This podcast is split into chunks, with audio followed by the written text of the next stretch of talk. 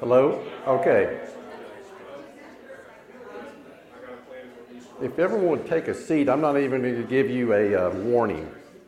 I'm running late. I've had technical difficulties. So if everyone will find a seat,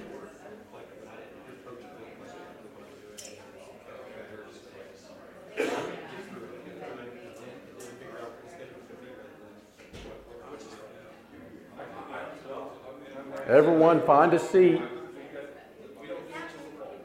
Thank you. Megan's the only one that found a seat.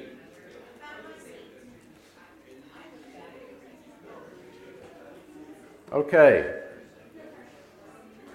I apologize. We're a few minutes late. I uh, was trying to work on um, my iPad and I messed up. So I had technical difficulties. You do things in the computer that you unintendedly didn't want to do, and now it won't work. So I'm going to have to go back to the old school. Yeah. Technology, don't you love it? All right. Yeah, yeah. Anyway, let's let's open in a word of prayer.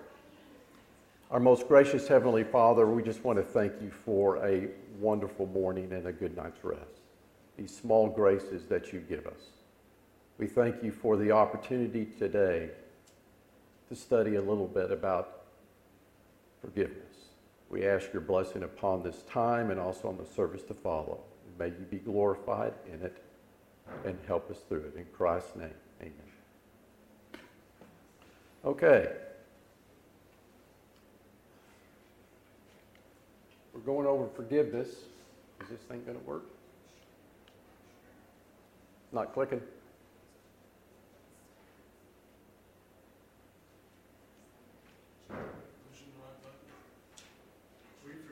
The big button, right?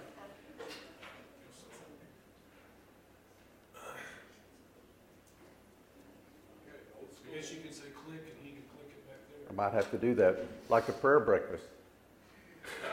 Anyone at the prayer breakfast, community prayer breakfast? He had a real hard time with that he had a beautifully slick presentation, and he kept having to say next slide, and then it went next, and three of them would jump, and it was it was really bad. David, if you can't do it, let's just you got it. We're good. All right.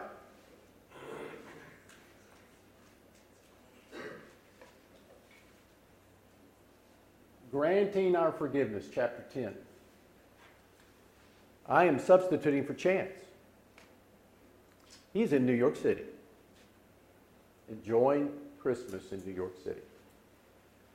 Um, yes, we, we, we need to feel a lot of pain for him. Anyway, I am, I am a poor substitute. And as a substitute, don't take advantage of me like you did your school substitutes, all right? Chapter 10 is a, is a extension of chapter 11 of this book, or chapter 7 rather. Chapter 7 was really talking, and this is an expansion of, of forgiveness and how we do that. Why do we need to live a life of forgiveness? Two questions. And then, how do we forgive those who have wronged us? First question Why do we need to live a life of forgiveness? Christ commanded it for sure. It'll eat you up if we don't forgive. What do you mean by eating up? What comes to my mind is developing a heart of bitterness and anger. That's exactly right. Christ commanded it, and he commanded it for a reason.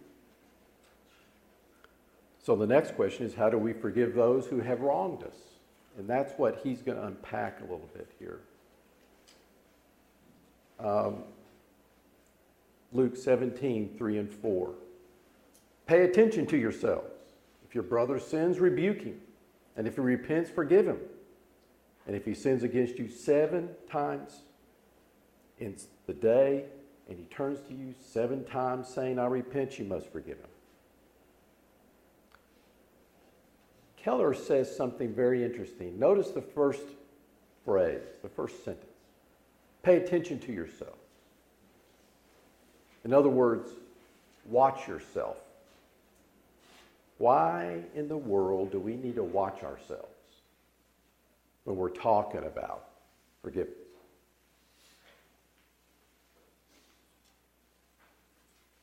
Any ideas?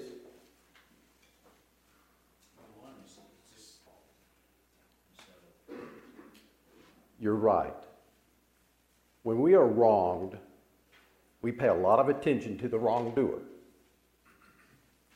And it's very easy to have an unforgiving spirit grow on ourselves.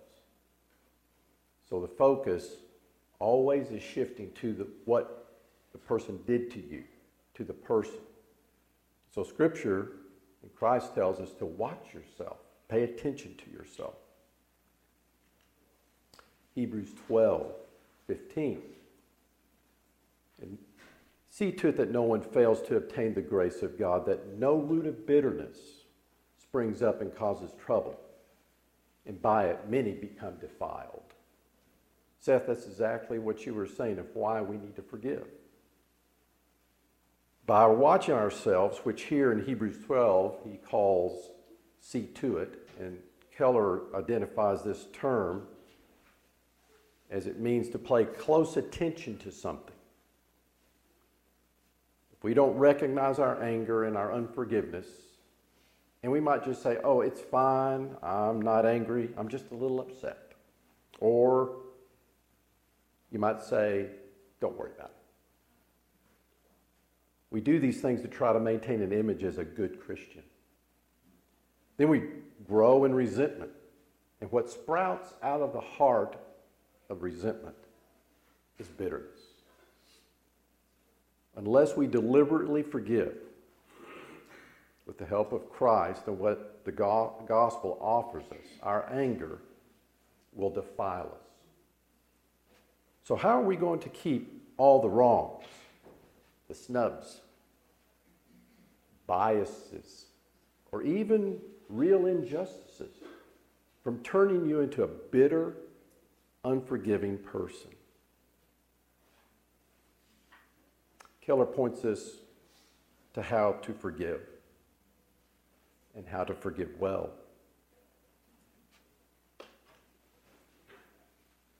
Parts of internal heart forgiveness is where he takes us. First one is identifying with the wrongdoer. Heart forgiveness is hard but necessary.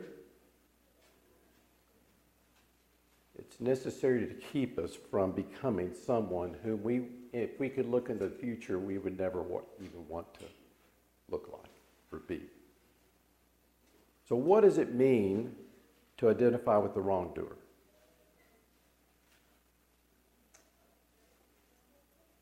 If you remember Luke 17, if your brother sins against you, and if they repent, forgive them, Jesus' implication, the brother or sister who sins against you is still a brother or sister like whom you are, and you are to love. That's 1 John 3:14. In chapter 7,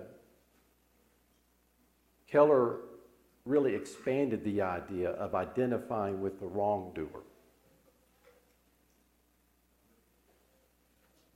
Do you know what he's driving at about identifying with the wrongdoer? Identifying is a difficult word. When I was talking to Denise and we were talking about it, what does it mean to identify with the wrongdoer? How does Luke 17 deal with that? Right. We are co sinners with them. That's the idea. We are also human like them.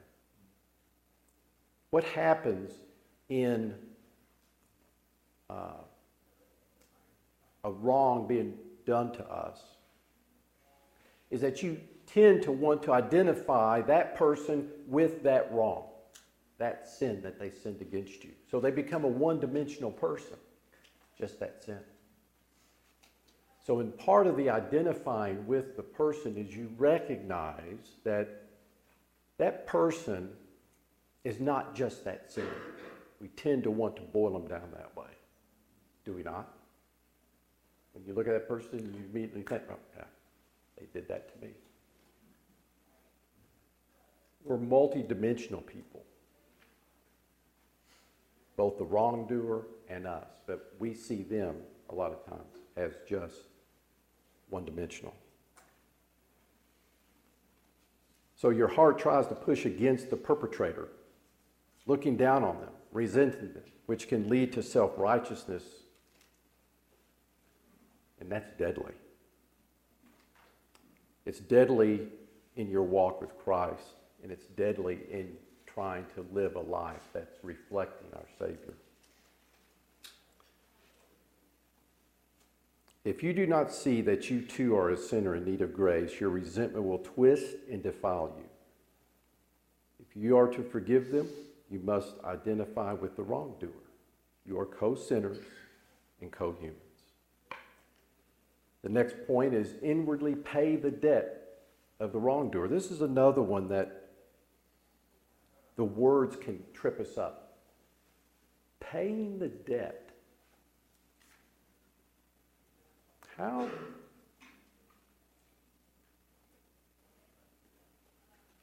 How does someone pay the debt of the, of the wrongdoer?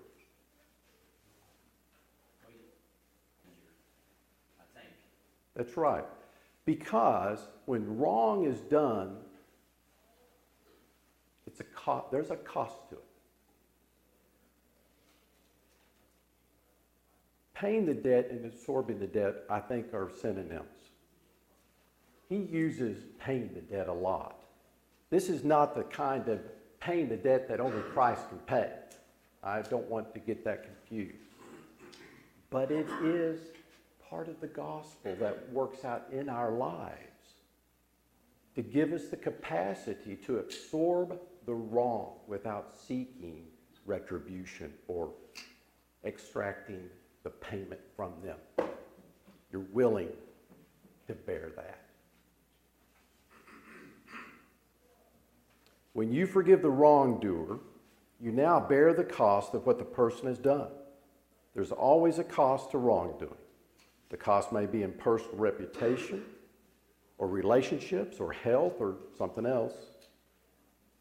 But to forgive is not exacting repayment by inflicting on them things, quote, to even the score. To forgive is to give the wrongdoer a gift that they do not in any way deserve. You do this in love of the other person just as Christ has forgiven you. Sometimes it takes a lifetime to do that. Years, decades, sometimes to forgive from your heart that way.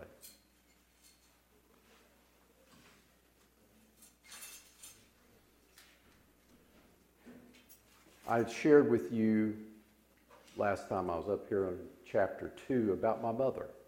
And, and I shared that with Malcolm when we had breakfast about how my mom had a hard time forgiving my father in the divorce and remarriage of each other twice. But she wanted to forgive him. She made the choice to forgive him. It took decades for her to do that. But in the end, she was able to. And I told the story several weeks ago. And she sort of did the last point of this that I'm going to go through, and that's willing the good of the wrongdoer. She could actually hope that my father was doing well in his life. That's the third part of the heart forgiveness, is willing the good of the wrongdoer.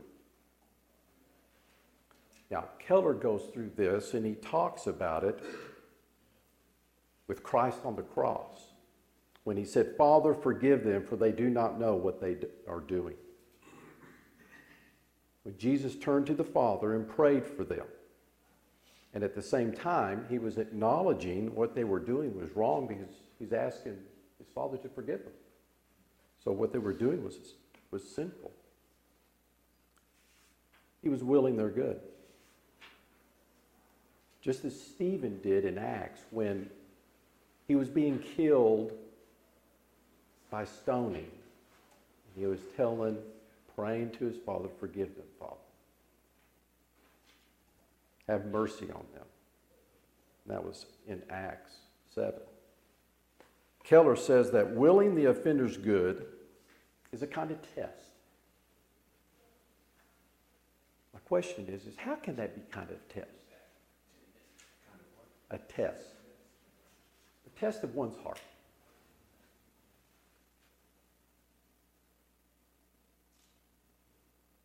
Willing a wrongdoer's good. I think what he's driving at is when you truly forgive from your heart, then you can truly will good for them. Is that sort of the litmus test? If you really can't will their good, you're. You're not, th- you're not there yet. But this is the thing, this is what Keller says, and I think it's very true. If you have both identified with the wrongdoer, like we just talked about, and you begin the process of inwardly paying down the debt of that person's offense, you'll be more freed over time to start willing their good. So this is a process. It's not a one, one and done deal. Is there any questions over these three points? Anything that I might have misspoke? Do you want an example? Sure. I think for a long time, I was very, that makes sense to people, but That is a- that's an example. And it, most of the time, it's a process, is it not?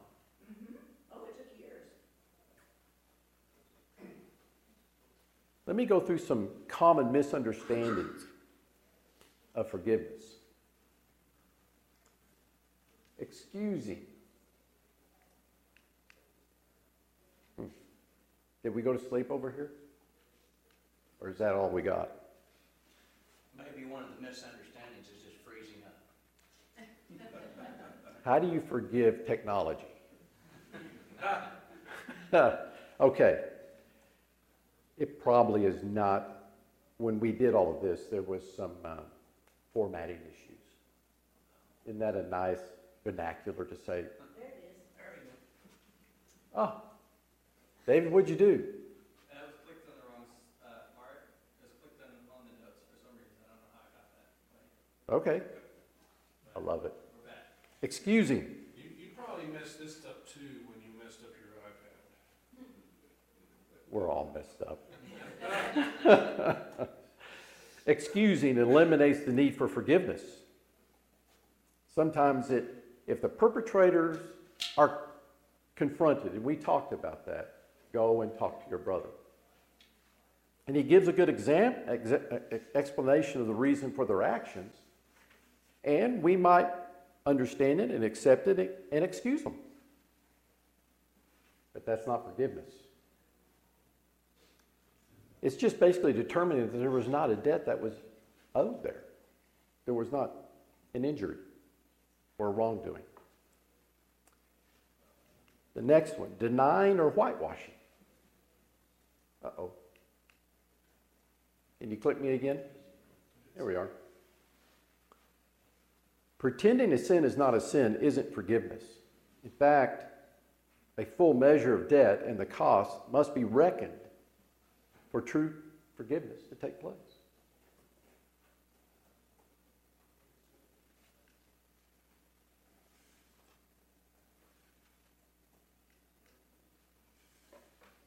There we are. Refraining from active revenge.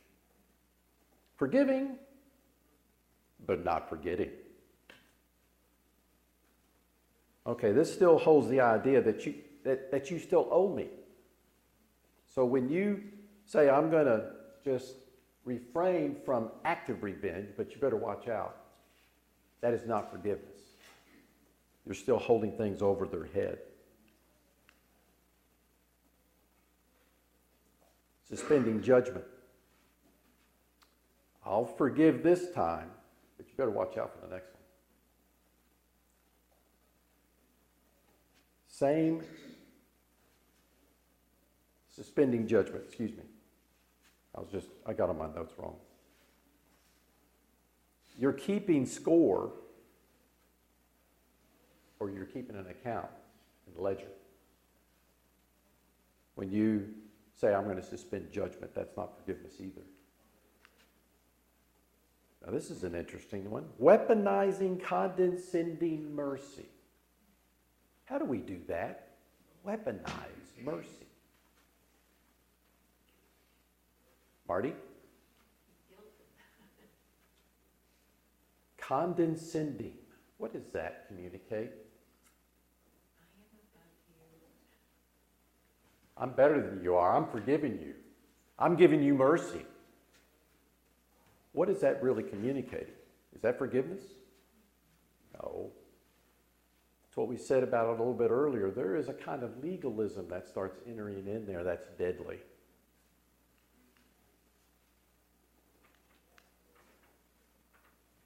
Then abandoning justice. People tr- tend to either seek personal revenge in the belief that it is justice, or they don't even seek it at all. One is in vindictiveness, and the other is cowardice. But it's not forgiveness. An immediate trust. They come and they ask you uh, for forgiveness, and so that means we have to immediately resume the relationship with the wrongdoer at the level it was before. Is that true? No, it's not true. Trust must be restored before, and the speed it occurs depends on the response of the offender to the correction and also the offense. The person must show evidence of true change over a period of time before we can trust that person.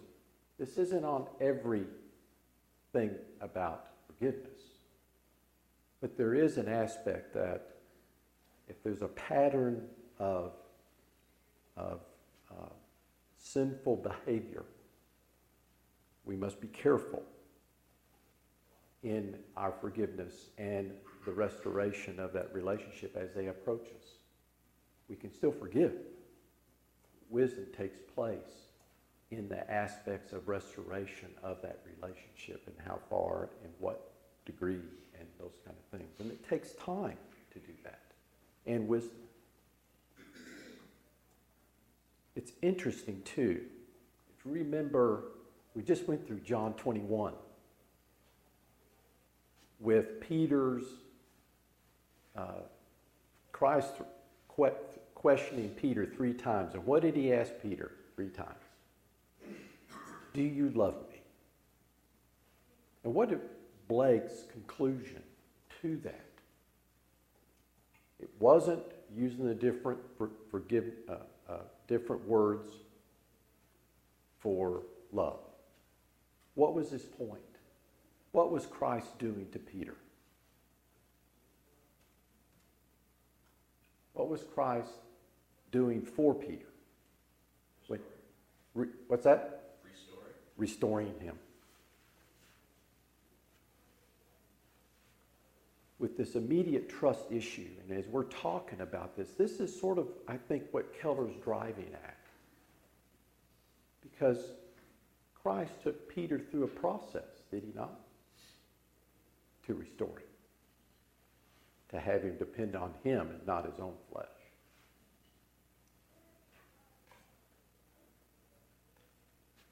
This quote was good enough that um, I just want to have you read it as I read it. Vengeance is all about you, not about the honor of God or the good of the victims or the offender.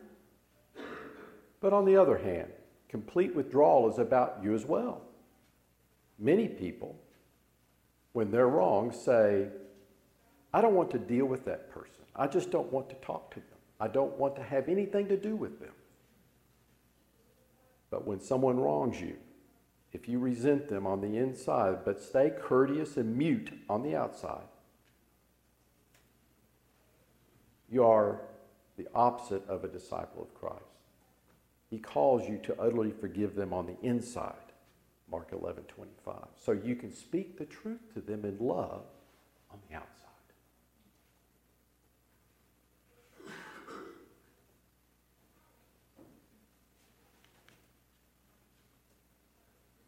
How can this be done?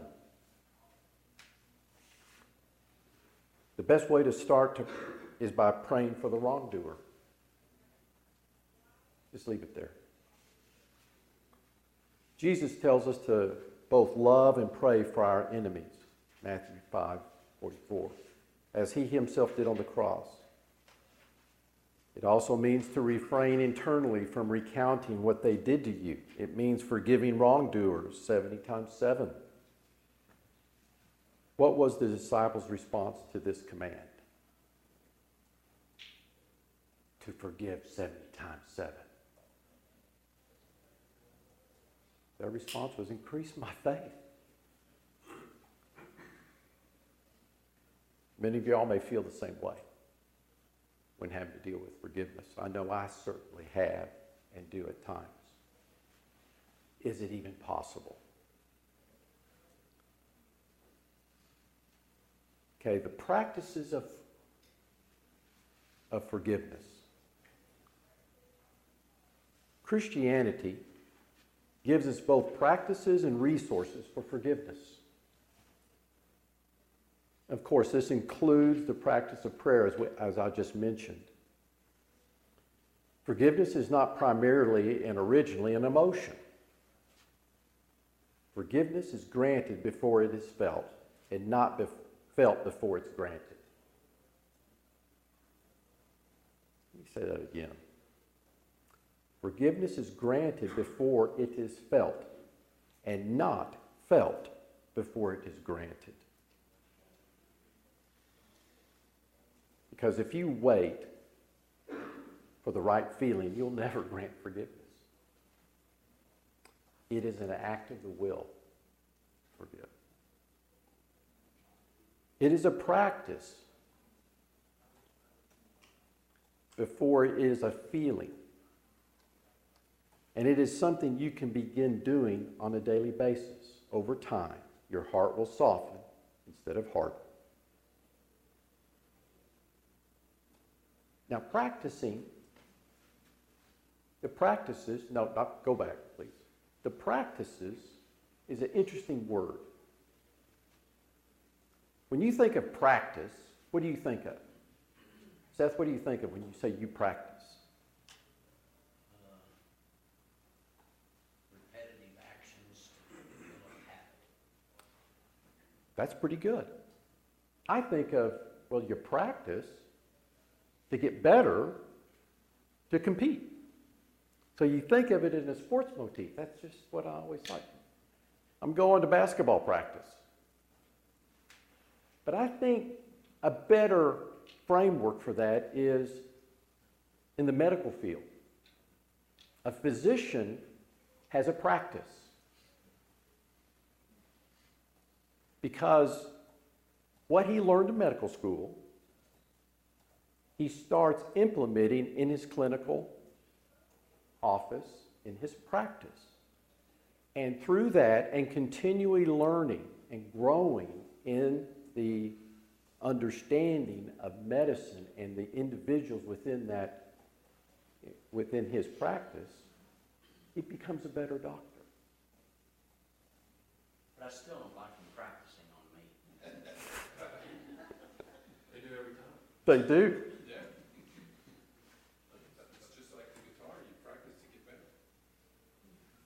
I think that is much the same way it is in the Christian life. The practices or daily disciplines of prayer and reading God's Word With the Holy Spirit attending, we grow in our understanding of God and what He has done for us. We also grow in our understanding of the many aspects of the gospel. Through these means of grace, He changes us and creates the capacity to forgive. So, what are these daily disciplines of forgiveness? First of all, you take an inventory. How do we exact payment from wrongdoers? Cutting remarks. Drag out the past. Go ahead and highlight them all. Save me the problem. More demanding and controlling them because they owe us. You pay particular more attention of taking care and making sure and demanding for that particular person than any others. You punish with self righteous mercy, which we just sort of talked about. You, be, you become cold or you avoid them both, maybe overtly, but maybe subtly or passively. You scheme to harm them or to take value from them some way. You run them down to other people. You do that saying, uh, let me warn you about this person. You run them down by sharing the hurt to others, looking for that sympathy from that other person. You replay, you replay the recordings to ourselves. What does that mean? You replay the recordings to yourself. You relive and reinforce the wrong ten times so that you don't forget. And you start reliving the feeling, the anger starts growing. It's that self talk, that conversation you have in your head even before you start talking to them. You, we do this when you're in an argument and you're already ramped up and the guy hadn't even said a word. That self talk. And when you're wronged, it's even worse. So, what does Scripture say? Watch yourself. Part of it. And then, of course, we hope for their pain or failure. Those are the things that Keller came up at how we exact payment for wrongdoers. So, one of the disciplines is you take an inventory of yourself and say, Am I doing these things? Yes, I do some of these things. The self talk,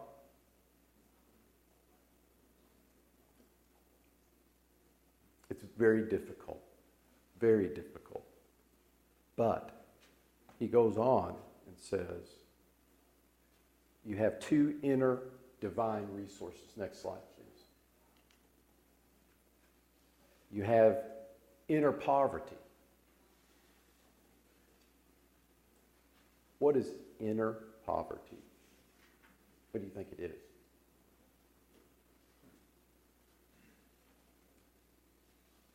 I thought it was a very unusual word. It brings, it brings to mind all sorts of imagery. Blessed are the poor in spirit. And what's the attitude of that, Roxanne? They know, you're, you know your own sinfulness. Humility, humbleness, spiritual humi- humility. There's no other better way to get humility needed for forgiveness. And just what you said, Roxanne, to accept what the gospel says about you. I'm a sinner in need of grace. Believing the, uh, the T in tulip. total depravity. Yeah. But there's other things too, because we're thinking of ourselves. Let's think of the wrongdoer.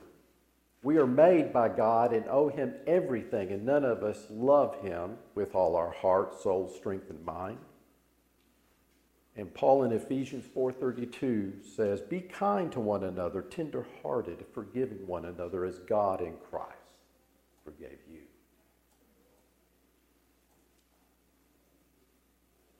That's the first one of divine resources that He has given us. Inner wealth is the second. What do you think inner wealth is then? He's talking about inner poverty. to extend to other people. Took it right out of Keller's mouth. Exactly. Exactly. It's also Repeat it. To someone else. And along with that is the assurance of God's love for you. If you are people who are rich in their experience of God's love in Christ, can be generous to others. 2 Corinthians 8 9 says, For you know the grace of our Lord Jesus Christ, that though he was rich, yet for your sake he became poor, so that you, by his poverty, might become rich. And then, of course, there's another aspect of inheritance. We are joint heirs with Christ, Romans 8 17. And if children, then heirs, heirs of God and fellow heirs with Christ, providing we suffer with him in order that we may be also glorified with him. And Marty already answered this question. How does this knowledge affect our wrongs or hurts? How does this knowledge affect our wrongs and hurts? If you sense yourself as wealthy in Christ, a small slight. Your reputation is really nothing because of the love of Christ we have. The small snubs, the other sins that are committed against us, because we are like wealthy people, not poor. If we grasp what the gospel tells us about who we are and will be in Christ, you can look at the wrongdoers and say, You can't ruin me. You cannot ultimately rob me of the real wealth of goods I have. Because a lot of times when we're unforgiving, we are also protecting something that is of value to us.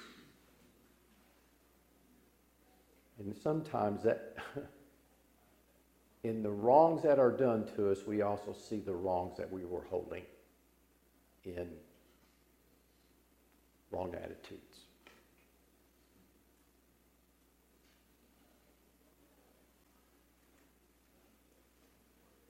Colossians 119.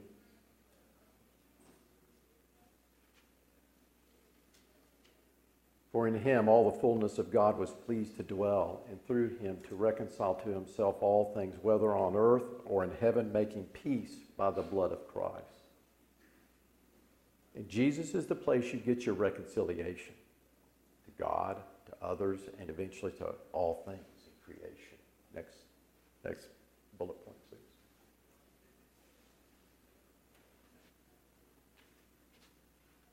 Corrie ten Boom many of y'all know, survived a concentration camp in Nazi Germany in World War II. Her sister died there, and it was at Ravenbrook Prison. In one of her gospel presentations in Germany, much later, a man came up to her, and she recognized him as one of the guards of Ravenbrook Prison. And he came in with tears in his eyes, recognizing God's great gift of his forgiveness for all the awful things that he did. And he stuck out his hand to shake her hand. And according to her account, her hand remained by her side. She could not shake that man's hand.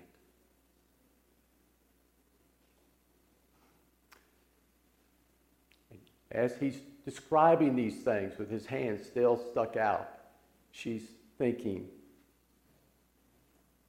God, help me. Help me forgive. I can at least lift my hand. I could do that much. And she did. She said, as soon as he grasped her hand, her heart changed. The love of Christ flooded her. Now, it's a dangerous, Keller said I, he was reluctant to put this in because many, many times in normal circumstances, you don't have that kind of immediate experience in that forgiveness. This is what you have. And this is Corrie's last, one of her last statements. I wish I could say the merciful and charitable thoughts just naturally flow from me from then on, but they didn't. If there's, if there's not on, but one thing I've learned at 80 years of age, it's that I can't store up good feelings and behavior, but only draw from them afresh from God each day.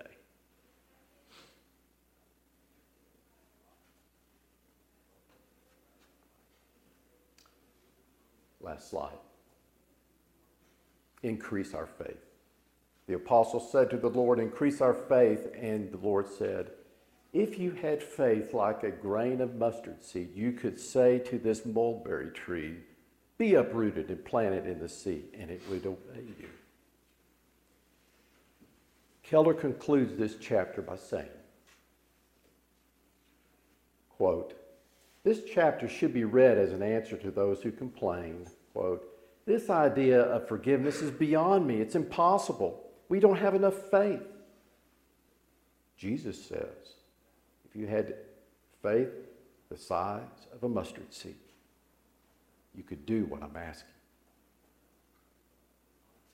That is, if you understand the gospel at all, if you understand what Jesus Christ has done for you at all, you have what you need to forgive.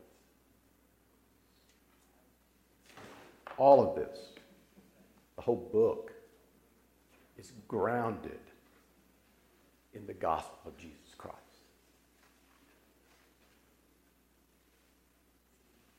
Both as an example of what true forgiveness looks like, as well as the means and power to do it.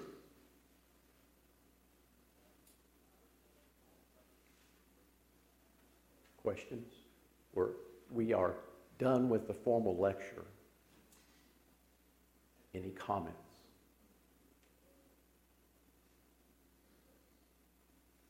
Are y'all feeling sort of down?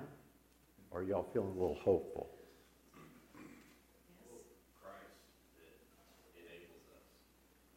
Both in capacity, but also in wisdom, timing. Bobby said something to me years and years ago when I was having to confront and I was struggling of timing. And he said, Well, if, when you're ready to go over there and just really talk to him, that's probably when you don't need to do it. But when you're going, oh, I really don't want to do this, I just, I really, that's probably the right time to go. In some ways, that's really true. I don't think you remember saying that. But it, it is true. Timing is everything, too. And we live in community with each other, and we sin against each other. What do we do biblically to manage the anger? Forgive. Tongue in cheek. I agree with you. But there is an aspect to this that we have to be to recognize, and that is you can't wait you can't wait to feel like to forgive to forgive. It is a volitional act. But by doing that and making that volition say, I'm, I, want, I want to forgive him, I want, I want to choose this, and you start working on it. You start working on paying down that debt, is what all I can say is, is from my experience. When I was going through counseling as a young man, and the counselor told my mom, I don't think he will ever be able to have a relationship with his Father. And I stand here now to say I did. I can't tell you exactly when that happened because I was so bitter and so angry over it. But by the work of Christ in my heart, things started changing. Because intuitively, even though I didn't go through this cognitively at the time, I knew I needed to forgive because excessive bitterness eats you up. It's like drinking poison and hoping the other person dies. It was killing me. So I had to do the work over that period of time. But I loved my father over that period of time. What you're describing is a process. And it is a process. It is a process, and this is hard for us. as- You know, you're speaking on so many different levels. Why do we come to preaching? Why do we come to worship? Because sometimes we walk out of there and I feel like I've been taken to the woodshed. I needed to be taken to the woodshed. The other parts of that is we live lives as, as bumper cars, particularly in, in, in a church, in families, even more uh, intimate in, in living with someone as in marriages and kids, siblings. During this time, particularly in holidays, is always stressful because of that, because differences. Maybe that's part of why this is hap- why this is being talked about right now. That's God's time. John, I hear what you're saying, and it is a dynamic, dynamic life that we're called to live. But one of hope, one of wealth, and that He calls us to do these things.